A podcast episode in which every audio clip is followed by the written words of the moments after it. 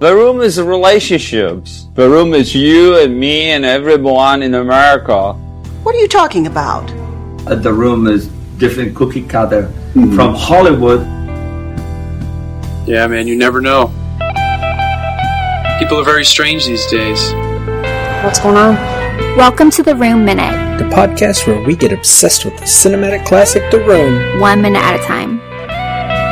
You have no idea what kind of trouble you're in here, do you? Why are you so hysterical? We always wanted people actually talk about it. I did not hit her. It's not true. It's bullshit. I did not hit her. I did not. Oh, hi, Mark. Oh, hi, Allison. Oh, hi, Rob. Oh, hi, listeners. We're here to talk about minute 74 of The Room, in which Mark and Johnny are best friends. Now, to be fair, we aren't being told they're best friends anymore. All seven times have already happened, and their relationship is about to go down the drain. However, in this moment, they're having a good time running. We see them running in the woods. Then we get a shot of the bay with the Palace of Fine Arts in the distance. Camera comes down and Johnny and Mark are running up the Lion Street stairs.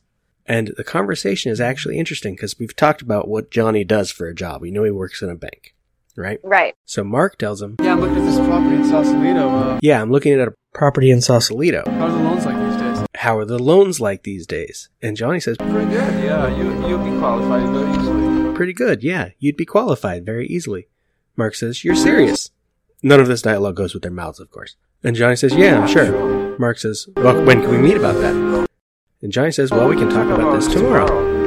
Mark says, tomorrow? Johnny says, yeah. And that's some of the best written dialogue in the film. Oh, hi, Luke. Yeah.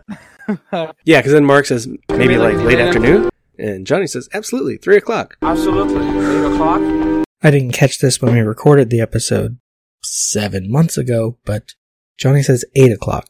Which is a strange idea of late afternoon, especially since the party is tomorrow. And Mark says, really? Johnny says, yeah. And Mark says, wow, that's great. Stunning dialogue. Should have been up for an Oscar for screenplay, clearly. Too bad you can't make any of it out. And none of that conversation is happening in the shot because they're not even sure they're talking in this scene as they run up the stairs. It's all ADR. So we didn't really need it at all. No, that's actually a common thing in... it's even good movies. Movies a lot these days will have scenes where clearly they added an extra bit of dialogue because like someone thought the scene didn't have enough going on. Like we're going to get bored if we see someone running, which is silly, but it happens a lot. And this movie, yeah, we don't get many moments of quiet, if any. I don't think we get any. I love it's actually surprisingly good camera work when we get the shot of the car going down the drive. Oh, yeah, yeah. Like, it's quite a nice shot. Yeah, we cut to Broderick and Bay Street. Their apartment is, of course, at 3414 Broderick. Johnny's car, which I believe we were just talking about last week, not knowing what Johnny's car is. It's a Mercedes E-Class. Johnny parks in front of the apartment. Is this the same car that would be flying? Or would it have been a different car? I assume that would have had to be a different car, because that would have been a convertible for the way that scene was written. Johnny gets out of the car and forgets his keys, which we'll get to when we get to the notes from midnight screening. He leans back in and grabs, I'm not sure if it's his keys, but he gets back in to lean and grabs something that he forgot in the car. And so then he's getting home. This is where we get to the timeline, the editing problem. He's getting home when Lisa has already been setting up for the party. That's a surprise that he will be surprised by later. And in the actual editing of the film, tomorrow, which doesn't make any sense. So basically the scene we just saw with Michelle and Mark and Lisa shouldn't have happened yet. Yeah, I think it says something about the film and the lack of development within so many characters that so many scenes can be swapped around so much that it doesn't really work. Well, this one, it's Lisa's outfit. It's the fact that she's got the broom out and is cleaning and setting up for the party that's a surprise. So she has to set up on the day of the party. Yeah. But by the end of this minute, Johnny gets home. Then we get a shot of the Sentinel building, 916 Kearney Street, at night, and it's really dark, and this is May, so Johnny worked really late. If he's just getting, this is when he's coming home for the party. It's weird editing that confuses me. And then it's actually the start of next minute. It's daytime again, so clearly the party is tomorrow by that editing. This editing is fucked up, and I don't like it. I think that Tommy Wiseau should do a filmmaking masterclass. It would be amazing to just hear him talking about all of his like techniques in detail. Yeah, why did he edit this way? And why this shot? Was he involved much in the editing? He was there. They were editing most of it as they went, and it was him and an editor putting it together. So by the end of the film, they just had to insert the new stuff that had been shot, like the sex scenes in the bedroom were all filmed at the end. The San Francisco footage was all filmed at the end. And so that should be put into the place where it fit with everything else. So as I was writing my notes for these minutes, I haven't watched the whole movie in a while. I think since went to a midnight screening of it last year. So I was forgetting like what minute's next, what's happening next. In my notes, I'm like, wait, Johnny's getting home when Lisa's been setting up for the party. This isn't right. Must fix this in editing. And then it's night. This dark in May. Johnny worked late. If only he'd known this was his last day to live. Then I realized what was next. I'm like, wait, remember I said that next time, because next we're cutting to daytime. Damn it, movie. You're screwing up my interpretation of things. Yeah, I'm looking forward to seeing your edit of it. I think it'd be good and worthwhile. Would you, like, be allowed to do anything with your edit? Like, could you put your edit... I'm putting that thing on YouTube. Yeah.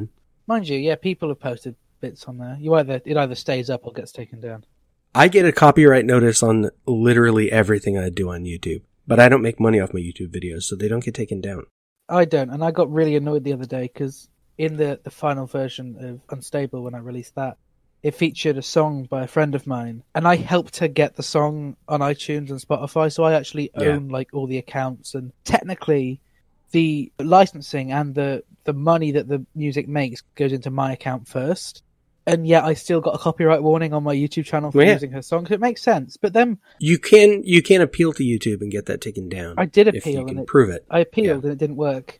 So in the end, I went back into the settings of the music and...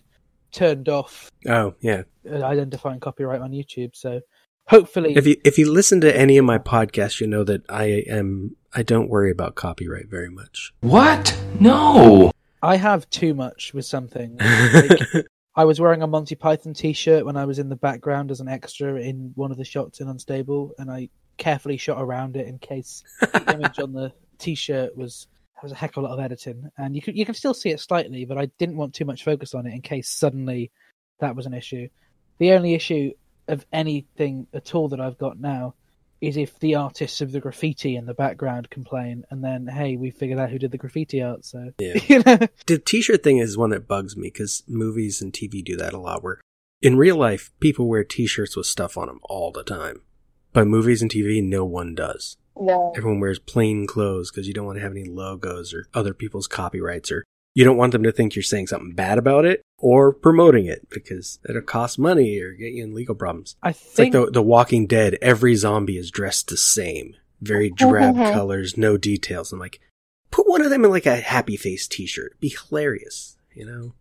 I think when I did the Godfather podcast with Piotr Skopiak, I think he talked about it a bit, because he's obviously had to deal with that as a director. And yeah. I can't remember exactly what he said, but he just said it's always better to ensure that you have permission for everything there, just in case. Well, in a movie, yeah, you don't want your movie to get screwed up after the fact. My view on a podcast is if that actually happens, it means someone's listening, so I'll fix the episode. I don't care. Yeah. But in the meantime, I'm like, I'm going to insert whatever the hell I want. But with the podcast, it's the context of review as well, isn't it? So it should be... Yeah, well, some of the time. My justification is it's review/parody/satire.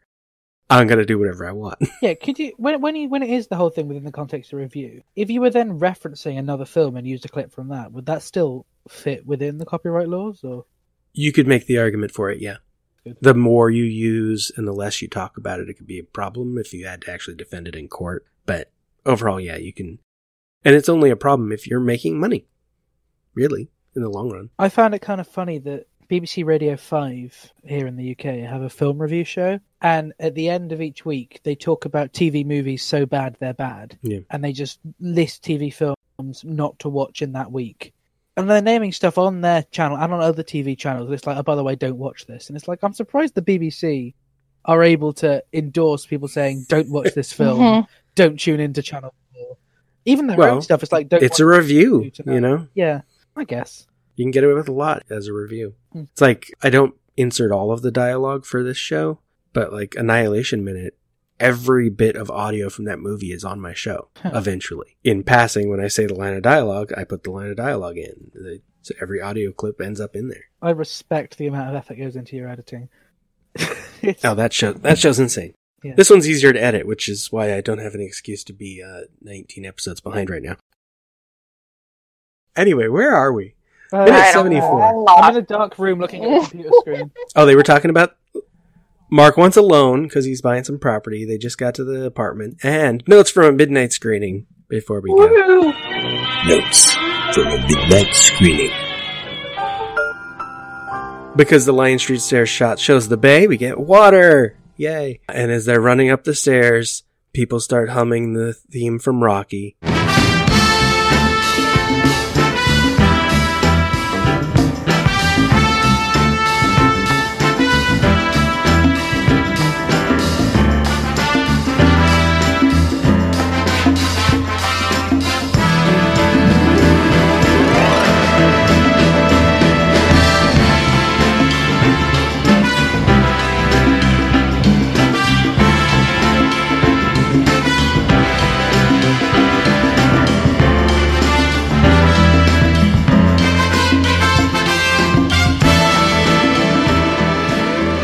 And they are really bad at it.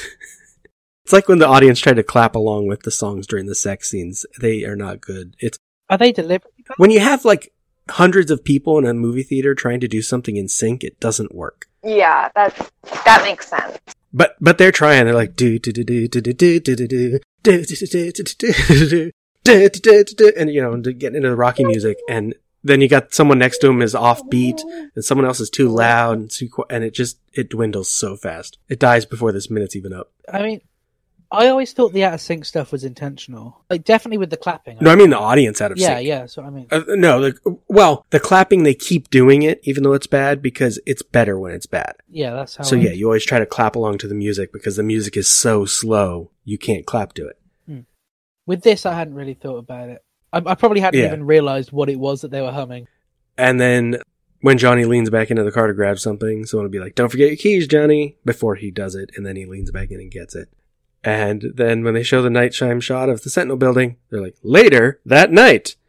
And the follow-up to that one will have to come next minute, because the minute ends and it's still nighttime. One more time, Luke, where can the audience hear more from you? The audience can hear my former show, Please Be Seated.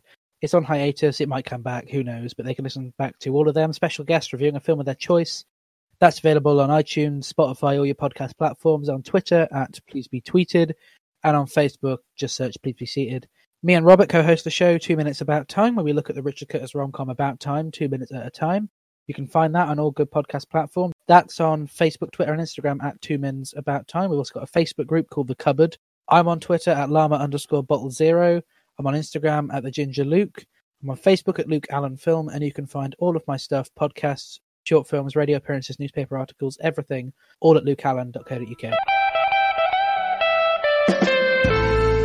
So there's nothing wrong when people make fun of the project, in this case, The Room. The Room Minute is a production of Lemming Drops Studio. You can find more content at lemmingdrops.com. Follow The Room Minute on all the obvious social media. If you've got any stupid comments after the show, you can leave them in your pocket on Facebook. If you like what you hear, throw us a rating and review on your podcatcher of choice. Thank you for listening, and remember, if a lot of people loved each other, the world would be a better place to live. Leave us!